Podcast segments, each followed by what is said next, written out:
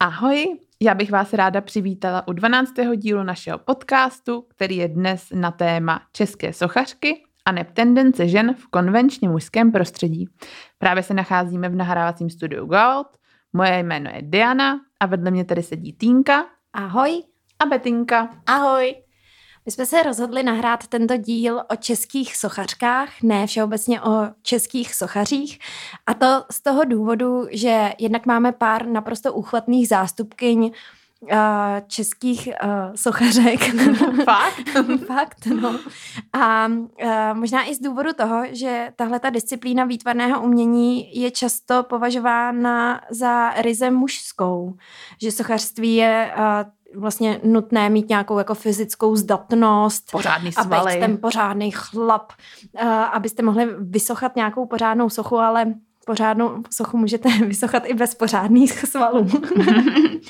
Uh, vlastně ono, to zkoumání žen v umění totiž je docela ne, ještě u nás neprobádanou oblastí a konkrétně vlastně sochařek. Uh, když se bavíme o sochařkách, tak je to situace, která uh, třeba ještě u nás nevznikla žádná velká publikace, která by mapovala vůbec jako ženské české sochařky um, a současně se s tím ženským sochařstvím také jako na ně s tím váže spoustu věcí, které jsou um, diskutované, uh, ať už se bavíme třeba o tom figurálním sochařství nebo konceptuálním, ať už se bavíme o tom míchání vlastně uh, odvětví keramiky a sochařství, do jaké mm-hmm. míry to spojovat nebo nespojovat.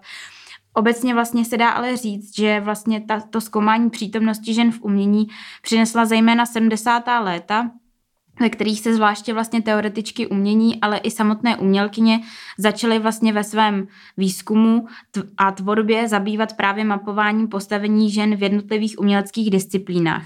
A o to vlastně náročnější to bylo v tom tradičně mm, vlastně mm, tradiční disciplíně toho sochařství, které bylo více spojováno s těmi muži. Tam je hrozně zajímavý to, že něžné pohlaví bylo chápáno jako příliš slabé, aby se vyrovnalo třeba s tím tvrdým a těžkým materiálem jako je kámen nebo bronz a byla mu přisuzována i malá prostorová představivost. A já si myslím, že tady budeme mluvit o mnoha zástupkyních, které tady to naprosto vyvracují. Zároveň, eh, když socháte, už eh, současná umělecká praxe je taková, že je naprosto běžné zapojovat do své tvorby různé řemeslníky a podobně. A eh, přece jenom to, jako, že nemáte takovou sílu, neznamená, že nemůžete vytvořit úchvatnou sochu. A vlastně taková ještě formulka, formulka která kterou tady můžeme říct, je, že, že na sochu spíš modeluje než tesá, což je přesně něco, uh, něco v jakém smyslu se ponese tenhle ten díl, protože v podstatě v těch ženských sochách, ať jsou to, uh, ať jsou to opravdu figurální sochy, nebo, nebo potom nějaké uh, abstraktnější, třeba um, konceptuálnější, kon, objekty. konceptuálnější objekty, přesně, nebo nějaké, nějaké sochy ve veřejném prostoru, nebo intervence ve veřejném prostoru, tak opravdu ty věci vlastně dí, dýchají tou emocí, tou citlivostí, uh, jsou, je tam určitá vlastně buď uh, něha, nebo naopak taková jako ženská vtipnost, kterou, kterou zase můžeme vlastně na první pohled uh, asi vidět a úplně se to nedá popsat jako slovy, ale v podstatě je to tam, je to tam cítit a je to, eh, je to přesně to, proč máme umění a proč umění vizuální nemůžou nahradit slova. Asi to bychom, řekla krásně. To si řekla krásně.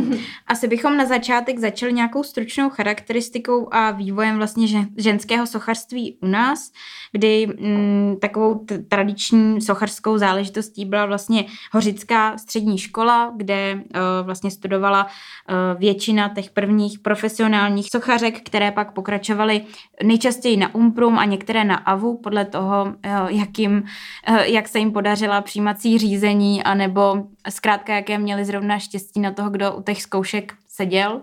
Já bych na to navázala, že třeba jednou z prvních sochařek, za jednu z prvních sochařek je považována Karla Vobišová, která se narodila v roce 1887 dokonce a ta proslula především svými sochařskými portréty význačných osobností a uh, myslím si, že minimálně všichni Pražáci si vzpomenou na sochu Elišky Krásnohorské na Karlově náměstí třeba, nebo také sousoší svatého Vojtěcha instalované do chrámu svatého Víta. Tak to je její tvorba.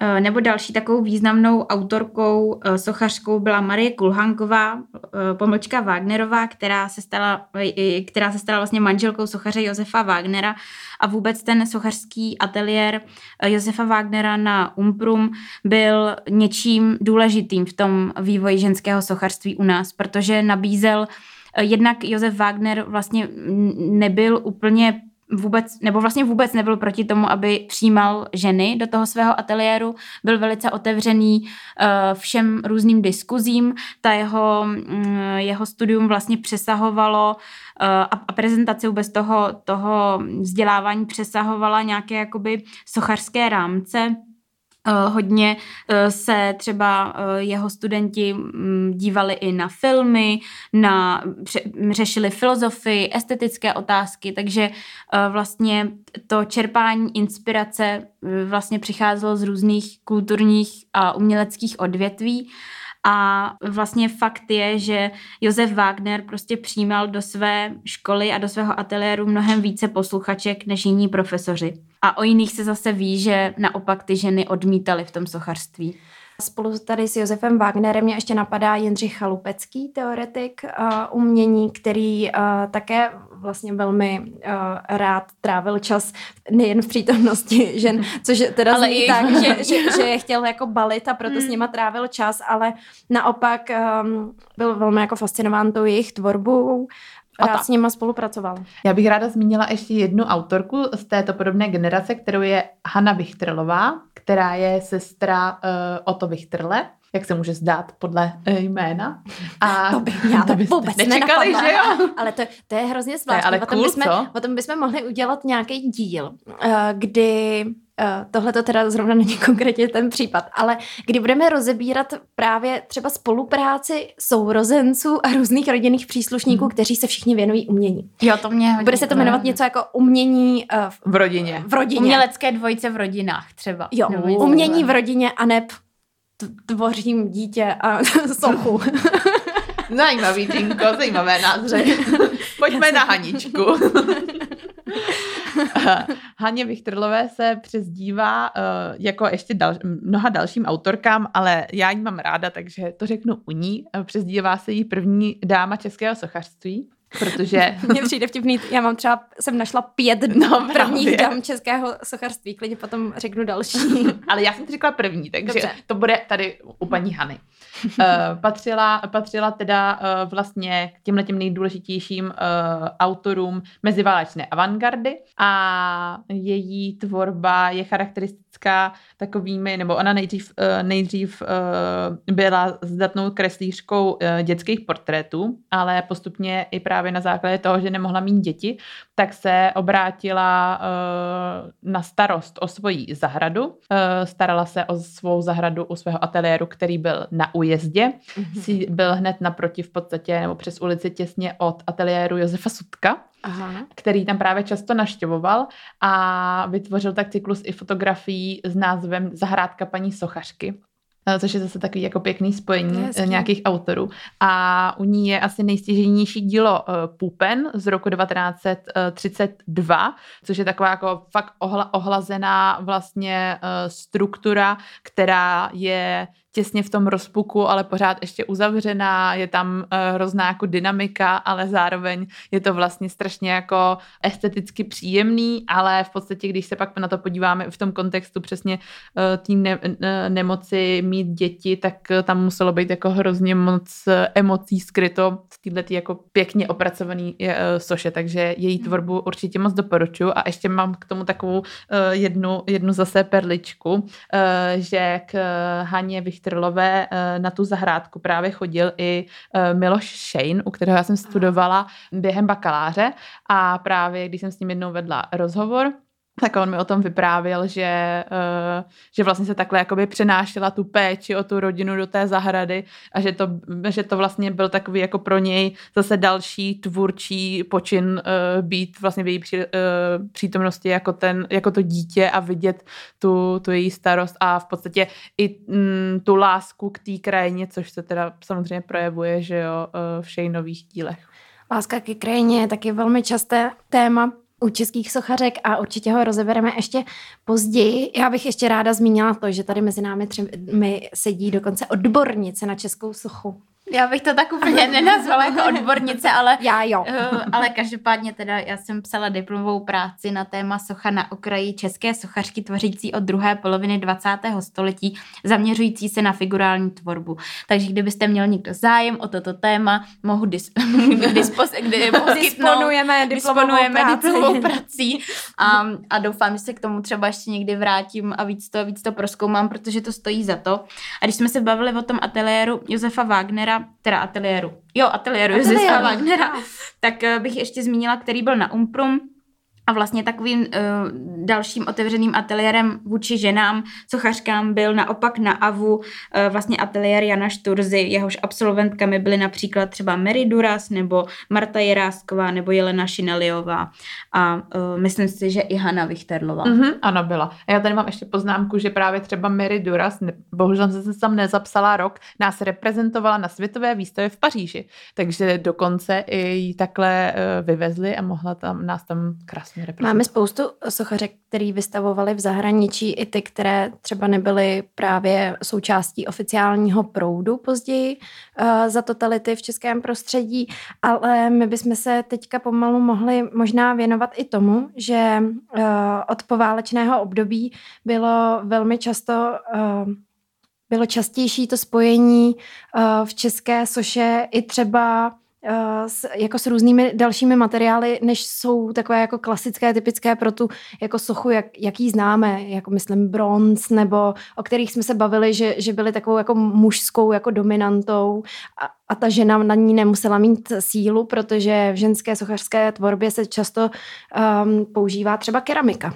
Což je právě otázka toho, do jaké míry je označení keramička, sochařka jakoby negativní nebo pozitivní. Docela se to v poslední době uh, řeší, uh, protože uh, některé keramičky prostě uh, nebyly nazývány, nebo je, je odborníci, teoretici nenaví, nena, nenazývali sochařkami jenom vlastně z toho důvodu, že pracovali, uh, s, že buď prac, uh, pracovali s menší kvantitou toho materiálu, to znamená, že prostě tvořili menší práce než vysoké, velké sochy, mm-hmm. velké objekty, ale samozřejmě to souviselo i s tím, že ten materiál byl velmi náročný finančně, to znamená tvořit keramiku bylo nějakým způsobem jako východisko tady z toho a současně um, samozřejmě to byla často uh, nějaká nutná obživa pro ty sochařky, protože prostě uh, režim byl jaký byl a nemohli tvořit úplně tak všechno, co si, co si jako vymysleli a ta keramická tvorba nebo i, ta, i ty dílny keramické byly nějakou nutnou obživou, díky které mohly přežívat. Uh, ono zároveň i tady ty uh, užité materiály, kterými uh, se my můžeme třeba, uh, nebo může to být považováno, že už se pohybujeme na hraně nějakého designu, tak uh, vycházely i z toho jako tradičního ženského světa, které um, se vlastně pojilo k nějakému zušlechťování těch jejich domovů a podobně. A, a teďka, když se třeba pohybujeme už jako v těch 50. letech, tak samozřejmě uh, tady není možné tvořit úplně svobodně. Uh, vznikají realizace v rámci oficiálního proudu, tvoří se ve velkém socialistický realismus a uh, těch zástupkyň, které by uh, tvořily přímo Sorelu, tady není tolik a, a možná možná i jako ze současného úhlu pohledu pro nás nejsou tak zajímavé jako ty autorky, které uh, se pohybovaly na pomezí, tudíž kromě tedy abych to řekla tak nějak jako jednodušejc, kromě toho, že eh, třeba pracovali konkrétně s tou keramikou nebo s nějakými menšími objekty. Nebo porcelánem, když to Nebo porcelánem, eh, tak často tyto autorky se třeba věnovaly ale i restaurování. Mm-hmm. Určitě to bylo taky velký zdroj oživy. Nebo tvoření mozaik, v, mozaik, já jsem řekla mozaik. Což byl třeba případ Evy Kmentové, která právě případ. vytvořila takhle uh, dílo ve veřejném prostoru uh, nebo mozaiku na na budově v, uh, u nás u nás v Ozovkách v Ústí nad Labem. Mm-hmm. To je ještě... pravda, ale ta mozaika je zničená, takže se tam není nejezděte no. koukat. ještě, než, ještě než se možná vrhneme na ty konkrétní jména, které jsou naše oblíben, která jsou naše oblíbená, tak uh, krom toho, že teda v, rámci ženského českého sochařství se hodně řeší to téma sochařství a keramika, tak současně je to i uh, vlastně otázka konceptu, konceptuálních soch a objektů versus vlastně figurálních soch, což je právě, uh, bylo třeba to téma mé diplomové práce, kdy jsem zkoumala vlastně figurální sochařky, které byly právě ovlivněné tou vlnou, že v těch 50., 60., 70. letech uh, byla více uh, na vrcholu nebo na výsloní ta konceptuální tvorba a ta figura šla do jakéhosi ústraní nebo na pomyslnou periferii uh, české umělecké scény.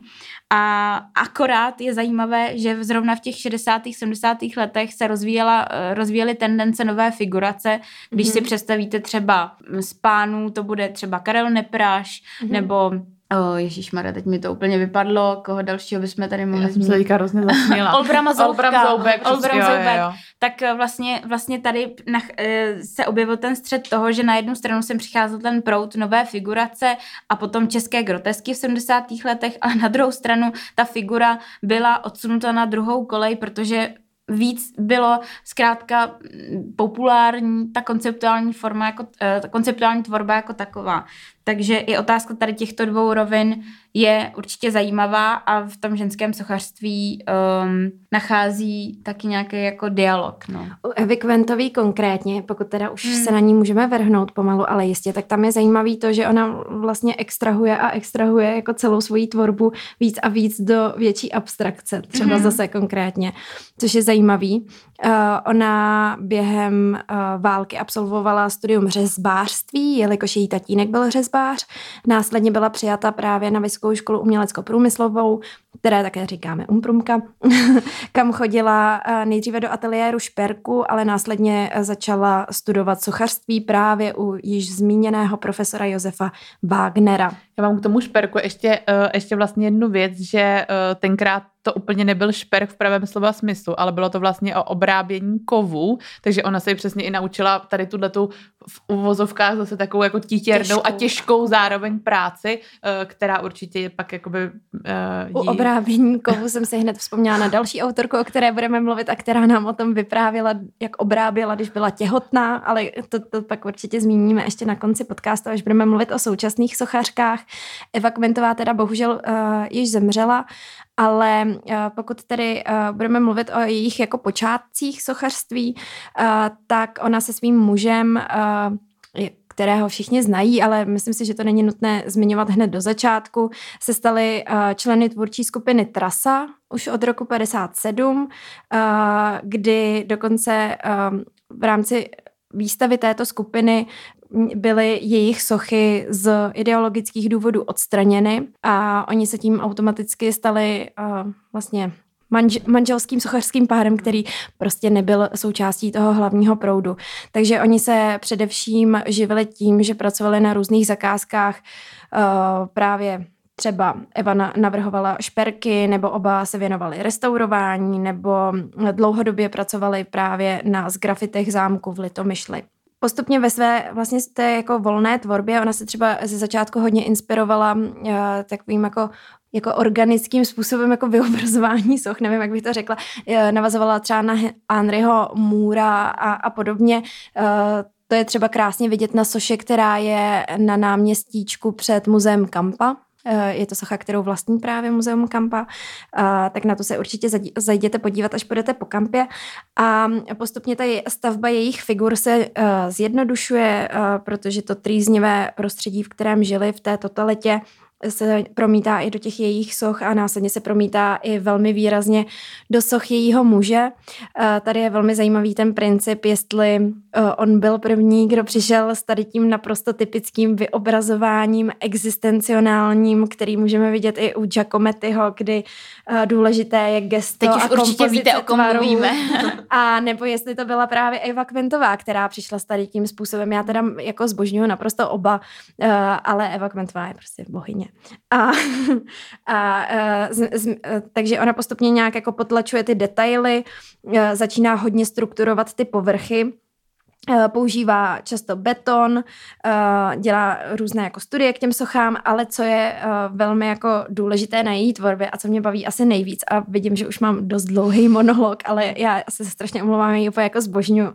A, tak, tak je to, že začala v roce 1963 spolupracovat s architekty a postupně úplně upustila od té figury a začala dělat vlastně takové jako plošné reliéfy. A ty, s těmi plošnými reliéfy reliéfy se neslo to, že začala Eh, velmi výrazně do těch reliéfů obtiskávat nej, nejdřív různé přírodniny, což začalo teda v rámci jejího sympózia, když v 60. letech se trošičku tady situace uvolnila, tak se jí podařilo vycestovat na sympózium do Rakouska, kde ona sbírala různé kameny, které vypadaly jako vejce a obtiskávala je do těch svých reliéfů a eh, vlastně teďka zpětně to můžeme říct, že to jsou jako velmi feminní témata, mm-hmm. protože protože ona tam nějak jako tu svoji jako ženskost řeší, řeší tam uh, no, to, řeší, Což je teda Pardon, že ti do toho jenom mm-hmm. sko- skočím, ale což je další vlastně zajímavá jako součást toho ženského sochařství a zkoumání toho feminismu, protože uh, tyhle ty autorky jako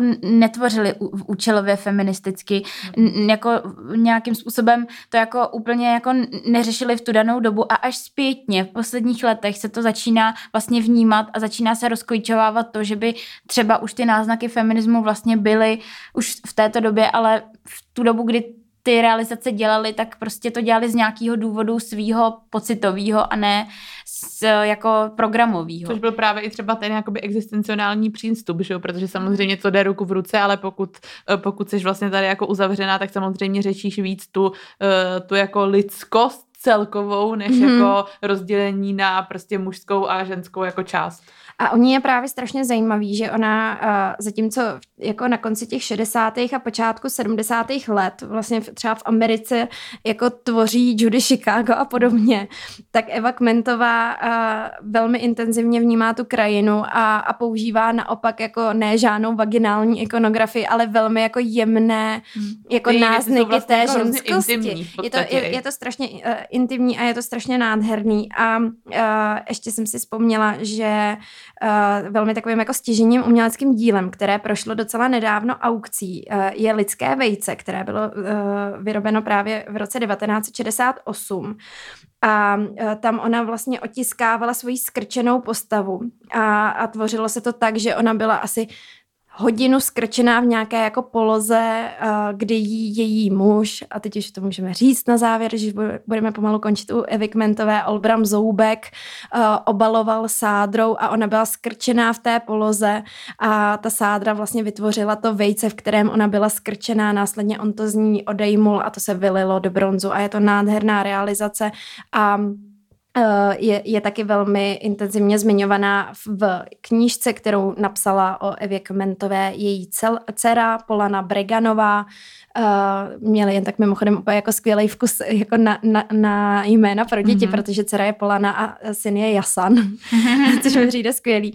A, a právě, uh, právě tam je to krásně popsaný, takže když tak jeden z prvních typů, můžete si pořídit knížku, která se jmenuje to nevadí, to vám to hodíme nevadí, hodíme vám to do typu.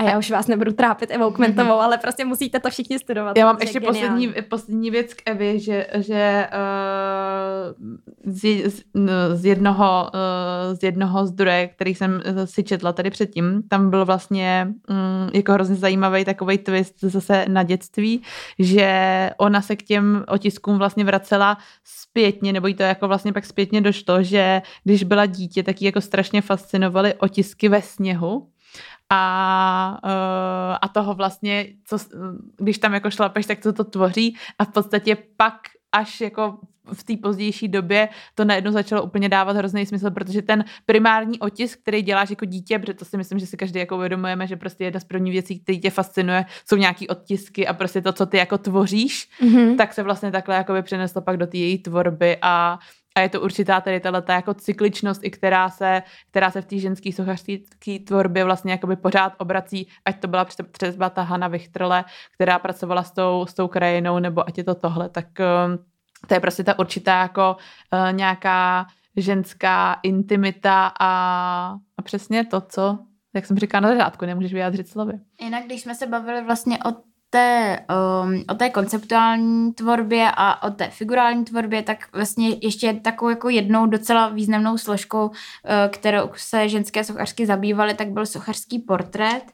A tady máme taková jako významná jména, například Martu Jiráskovou, která um, vyobrazovala známé české významné ženy, nebo třeba Marie Bartoňková Drábková, která zase se více specializovala na uh, takové jako celebrity české a potom samozřejmě Vlastu Prachatickou, což, což je považována za asi jako takovou jako nejznámější autorku uh, toho ženského sochařského portrétu. Tak to jenom bych takhle doplnila, že ještě i, se, i, i jsou jakoby ženy, které se specializovaly, specializovaly vyloženě na ten obličej.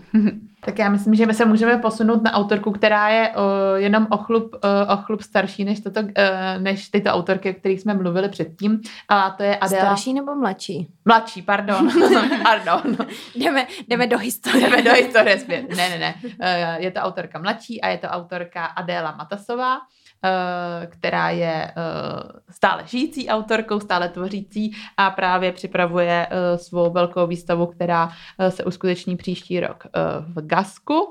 A ona vlastně už od, sedm, od 70. let pracovala s papírovou hmotou a od roku 89 se, se věnuje právě instalacím v prostoru. Už se vlastně ty její věci často nenazývají pouze sochou nebo objekty, ale už jsou to spíše i instalace a v dnešní eh, postupně se eh, dostává i do určitých až eh, nových, nových médiích, používá různé kinetické, kinetické sochy, pracuje s matematikou a až s fyzikou, takže je to určitě jako velmi, velmi zajímavá autorka.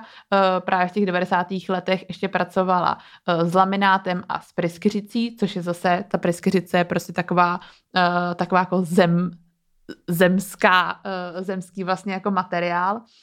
Samozřejmě tam i prošla, prošla keramika. A asi ta nesmí Ale samozřejmě u žádné, keramika no právě, právě, to u žádné jako sochařky nesmí chybět.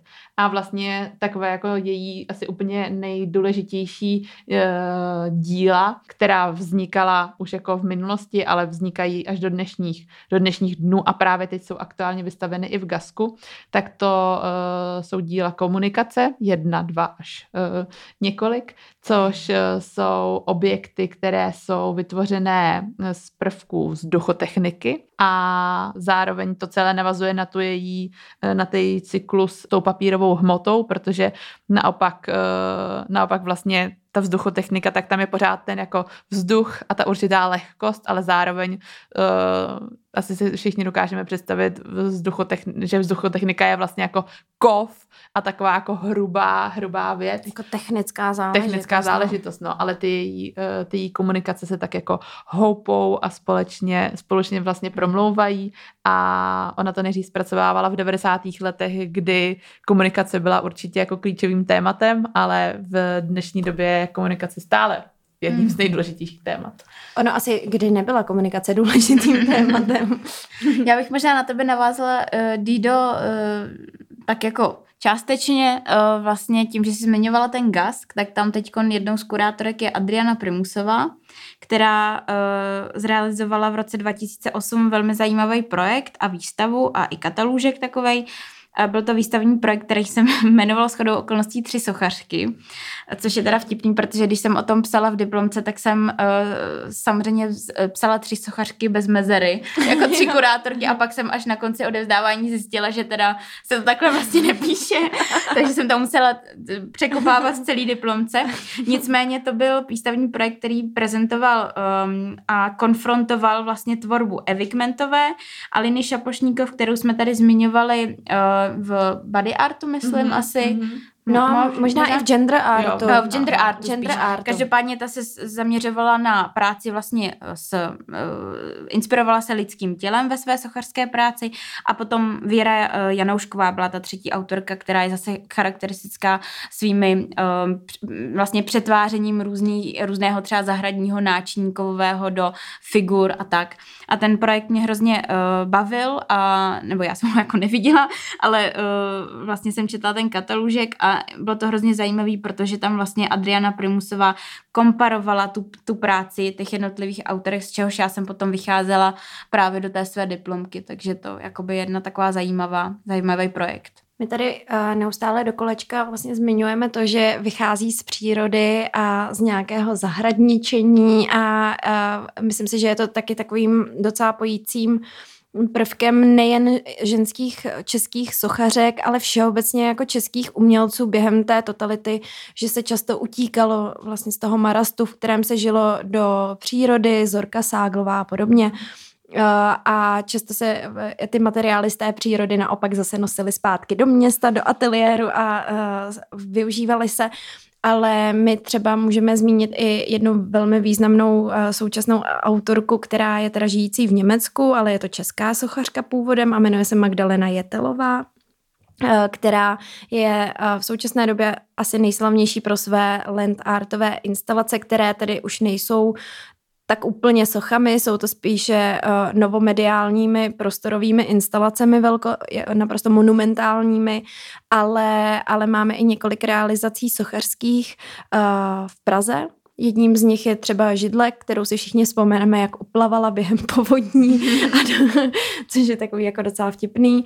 Ale um, Mm-hmm. Magdalena Jetelová Magdalena na studiu. Jetelová. A ještě jsme vlastně nezmínili třeba, nevím, jestli jsme zmiňovali Zdenu Fibichovou. Mm-mm, mm, Zdenu, ne, ne, ne. Zdena Fibichová. Betinka tady má seznam třeba 60 jmen.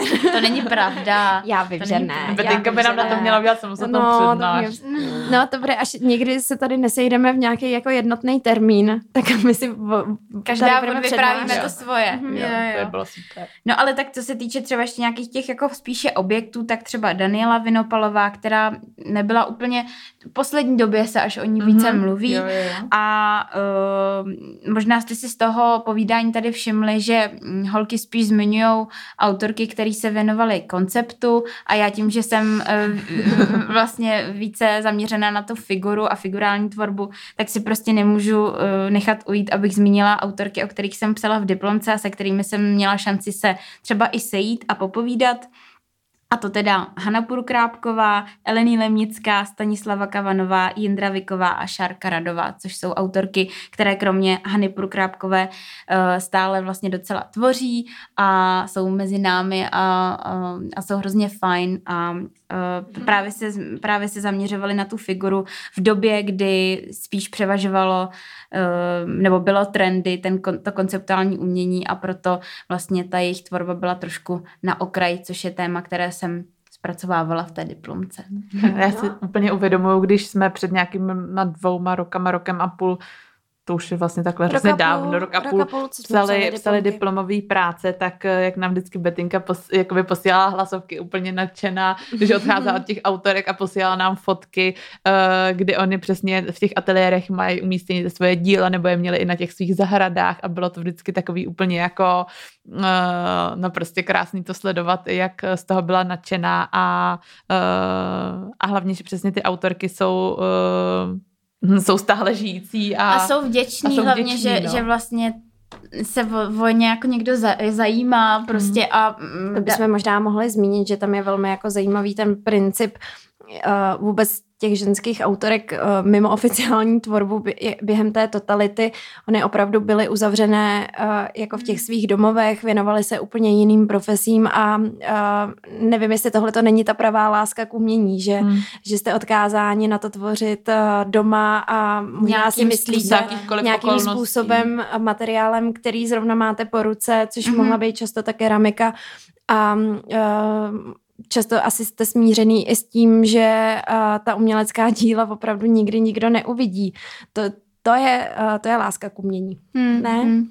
A samozřejmě tam často hrálo roli, roli prostě to, a to se nedá nic dělat. Je to tak, že ženy mají děti často a tím pádem se museli prostě vypořádat s tím, že se nemohli třeba na 100% věnovat tomu umění jako jejich třeba muži nebo nějací muži, takže museli nějakým způsobem si ukrajovat ten čas uh, na to, aby mohli tvořit. Tak furt se bavíme uh, ne o současnosti, kdy už žijeme uh, v rovnoprávné společnosti, já v to stále doufám, ale uh, že žijeme v období a tam je vlastně taky uh, hrozně zajímavý ten aspekt, jako, ale to je všeobecně u ženských autorek, že často ženské umělkyně uh, žijí s umělci mm. a, a tady ty třenice uh, toho uměleckého ega mezi uh, těmi partnery uh, vlastně z toho vznikají jako velmi zajímavé situace a je to rozhodně taky jeden z důvodů, proč my jsme vás odkazovali na knížku uh, Anny Vartecké a Venduly Fremlové Grey Gold, které mapují ženské autorky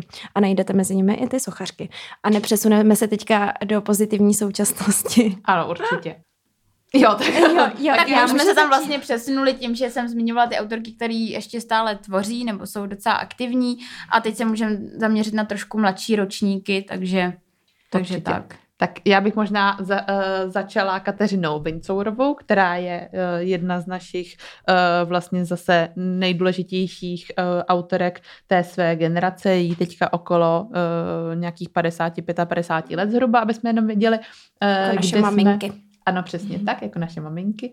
Ona, uh, ona velmi často pracuje právě s uh, takovými klasickými uh, domácími uh, materiály, používá různé gumy, uh, zipy, lana, provázky, uh, nebo dámské i pánské spodní prádlo. uh, pak používá, používá vlastně i třeba určité uh, dětské, dětské hračky, který kolikrát i jako vlastně naddimenzovává, nebo některé ty, ty věci jsou takový vlastně docela dost hravý, pracuje s určitou časovostí a, a s pohybem, protože přesně když si představíte nataženou gumu, eh, která je, eh, kterou drží jenom eh, knoflíky nebo kterou drží třeba takové jako protkané hřebeny, co ještě ona má jako jednu instalaci, tak tam musíte cítit tu přesně, jak ten tu dynamiku toho pohybu, tak i to, že, přes, uh, že jako možná přijde ten čas a to celé umělecké dílo praskne a všechno se to rozletí, rozletí po galerii, takže ta dynamika je v těch jejich věcech uh, extrémně důležitá. Zároveň uh, pracuje, pracuje s určitými interiéry a exteriéry, které tvoří uh, právě i, i v té galerii. Tvoří se takové, uh, když, když má výstavy, tak si tvoří takové jako pokojíčky, kde ty jednotlivé věci, uh, věci představuje. Ale co je, co je vlastně velmi důležité na té její tvorbě, tak uh, tam je i taková určitá uh, konzumnost uh, těch věcí a, a to je to, že vlastně jestli je to tak, že ten člověk tvoří ty věci, anebo naopak ty věci tvoří toho člověka. A, mhm. a proto se v těch vlastně jejich eh, já bych to ani už nenazývala asi úplně sochami, spíš právě těmi objekty a instalacemi. Uh, Kombinovaná technika. Ano, a ona tomu, ona tomu přímo až říká, jako, že jsou to jako 3D kresby.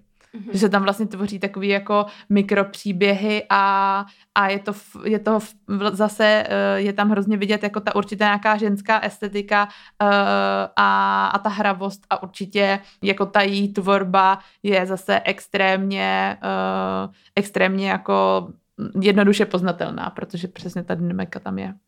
Tak z těch současných autorek, kdybych ještě přišla třeba o generaci níž na tu naší generaci, tak bych určitě ráda zmínila Terezu Štětinovou, původně tedy ro, rozenou příhodovou. Ano. Říkám to správně. Uh, my jsme měli to štěstí, že jsme s Terezou Štětinovou mohli uh, spolupracovat na výstavě ženy a budeme s ní uh, spolupracovat uh, dále na výstavě ženy, protože ta výstava se ještě vyvíjí. My vám o ní určitě jednou řekneme nějaké větší podrobnosti, ale teďka se můžete těšit na podrobnosti ohledně Terezy tvorby protože uh, Tereza tvoří uh, převážně takové jako sochařské koláže, uh, kdy zkoumá různě vlastnosti těch jednotlivých materiálů. Řekla bych, že pro ní je velmi typické to, že pracuje s rizími materiály, že opravdu ty sochy jsou jako ze dřeva, nebo jsou ty sochy z kamene, nebo na nich používá opravdu jako čisté hedvábí. Uh, je to, jsou to různé kombinované uh, techniky.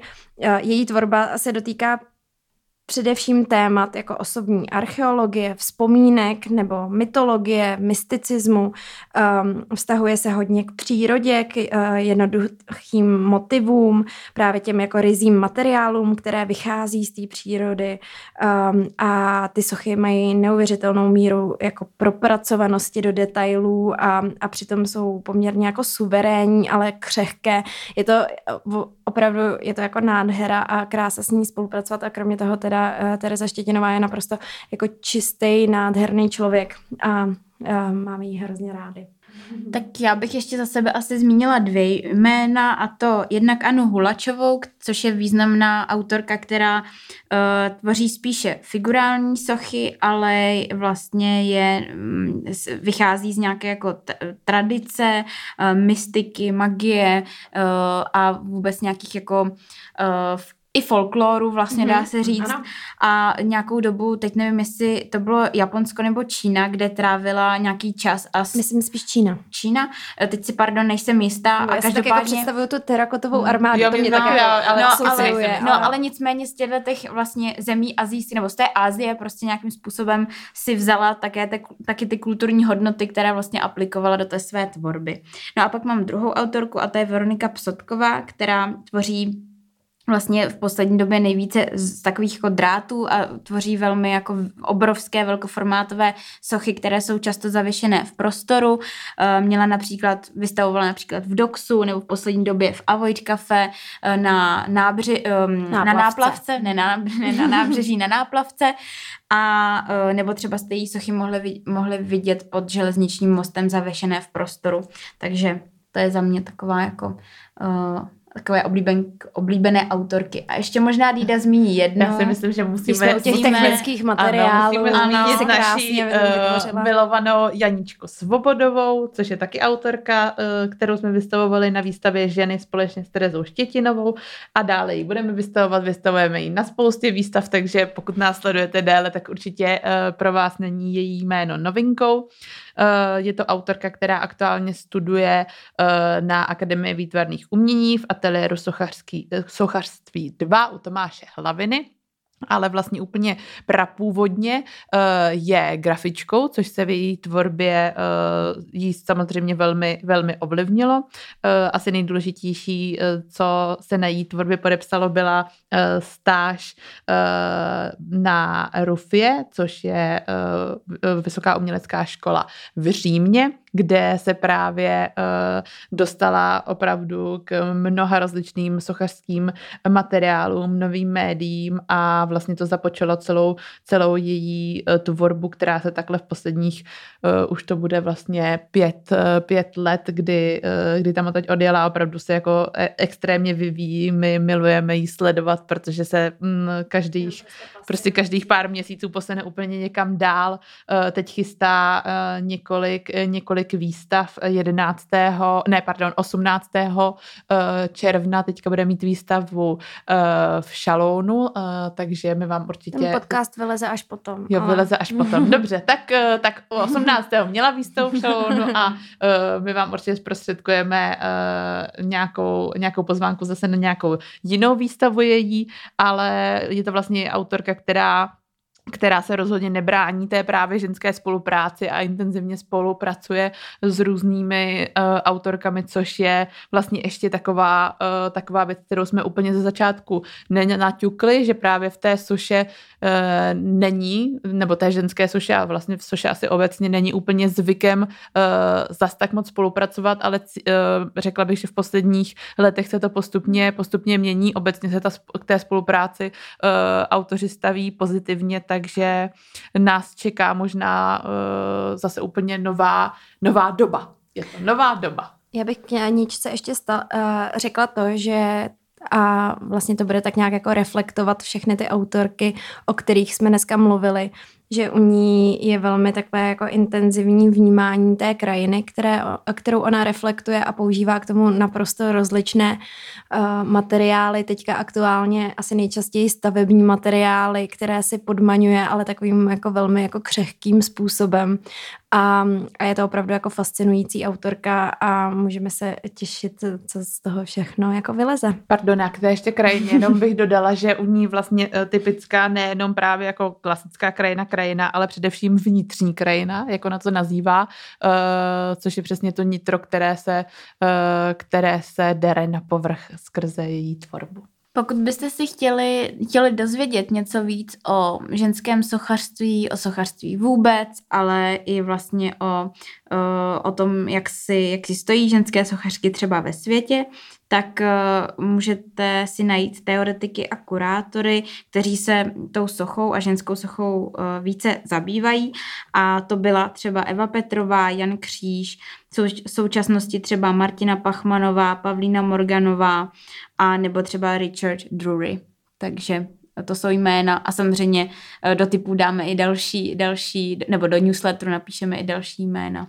Samozřejmě. Já bych vám moc doporučila uh, rozhovor s uh, Anou Hulačovou, který najdete na Artičoku, Eh, tedy jako eh, skvělých 20 minut zhuštěných o aničtině tvorbě. A pak bych vám moc doporučila jednu instituci, která, eh, což je Galerie Klatovy Klenová, především teda pak Hrad Klenová, který, který už jako po, od, od dob vlastně totality mm, slouží jako, jako instituce, kde můžete najít rozličné sochařské, sochařské práce právě v veřejném prostoru. Eh, například i Adéla Matasová tam, eh, tam dělala takovou sochařskou realizaci, eh, který se jmeno, která se jmenovala Dešťová stěna. Byl to takový určit, kovový déšť právě na hradbě toho hradu, takže pokud vás zajímá, zajímá sochařství obecně, tak si to určitě nenechte ujít a vypravte se tam, protože tam můžete najít jak realizace, které jsou tam nastálo, tak samozřejmě ale i obměňující se výstavy. Já bych jenom ještě doplnila jeden projekt a katalog, který se odehrál eh, v roce 2015, nebo ten katalog byl vydán v roce 2015. Nevím, jestli ta výstava proběhla mm, rok předtím, nebo taky v roce 2015 to dohledáte. Nicméně takovou významnou uh, autorkou, nebo respektive kurátorkou, která se zabývá uh, tím eh, ženským sochařstvím eh, na Slovensku, tak je Vladimíra Bungerová, která napsala, vlastně zrealizovala výstavu Sochárky, výběr osobností československého sochařstva, sochařstva ve slovenštině, ale vlastně zdokumentovala nejenom teda ten, ten slovenský vývoj, ale i částečně, částečně ten český, pochopitelně, protože jsme byli spolu, nicméně žádná... už nejsme. už nejsme, no tolik, ale my s nima kamarádíme, ale... My jenom tiše závidíme ne, Čaputovou. nicméně, nicméně jsem chtěla říct, že taková publikace, která by mapovala to české prostředí vyloženě ještě vlastně nevznikla, takže, takže zatím můžete čerpat jenom tady z té uh, knihy. Já bych ještě možná rychle jenom do, uh, doporučila sborník, který vznikl uh, v roce 1982, uh, který se jmenuje Eva Kmentová in Memoriam, protože byla samozřejmě významná a velmi oblíbená žena i v té celé umělecké scéně a mezi teoretiky. A tam právě se dočtete třeba i víc o tom jejím symbolu vejce v té její tvorbě, protože ta publikace vznikla dva roky poté, co zemřela tragicky tak já bych vás ráda pozvala na všechny naše sociální sítě, co máme. Můžete nás všude najít jako tři kurátorky, eh, trojka se píše číslicí. Eh, určitě se podívejte i na náš web www.třikurátorky.cz, kde se můžete přihlásit i k odběru našeho newsletteru, který pravidelně posíláme. Každý sudý čtvrtek, kdy vychází náš podcast. Eh, v newsletteru vám vždycky doporučíme, co si právě k danému tématu přečíst, pustit, jaké podcasty si poslechnout, anebo na jaké autory autory bychom vás prá, uh, jaké autory bychom vás doporučili, uh, bychom vám doporučili. Uh, takže nás určitě sledujte. No a v příštím díle, který bude třináctý, tak... Je, je, to je, se určitě nám smaže tak třikrát nebo tak. tak se můžete těšit na téma veletrhy a přehlídky výtvarného umění a neb to nejlepší ze světa na jednom místě. Tak děkujem, že jste nás zase poslouchali, mějte se krásně, díky čau, pac a pusu a umču zdar.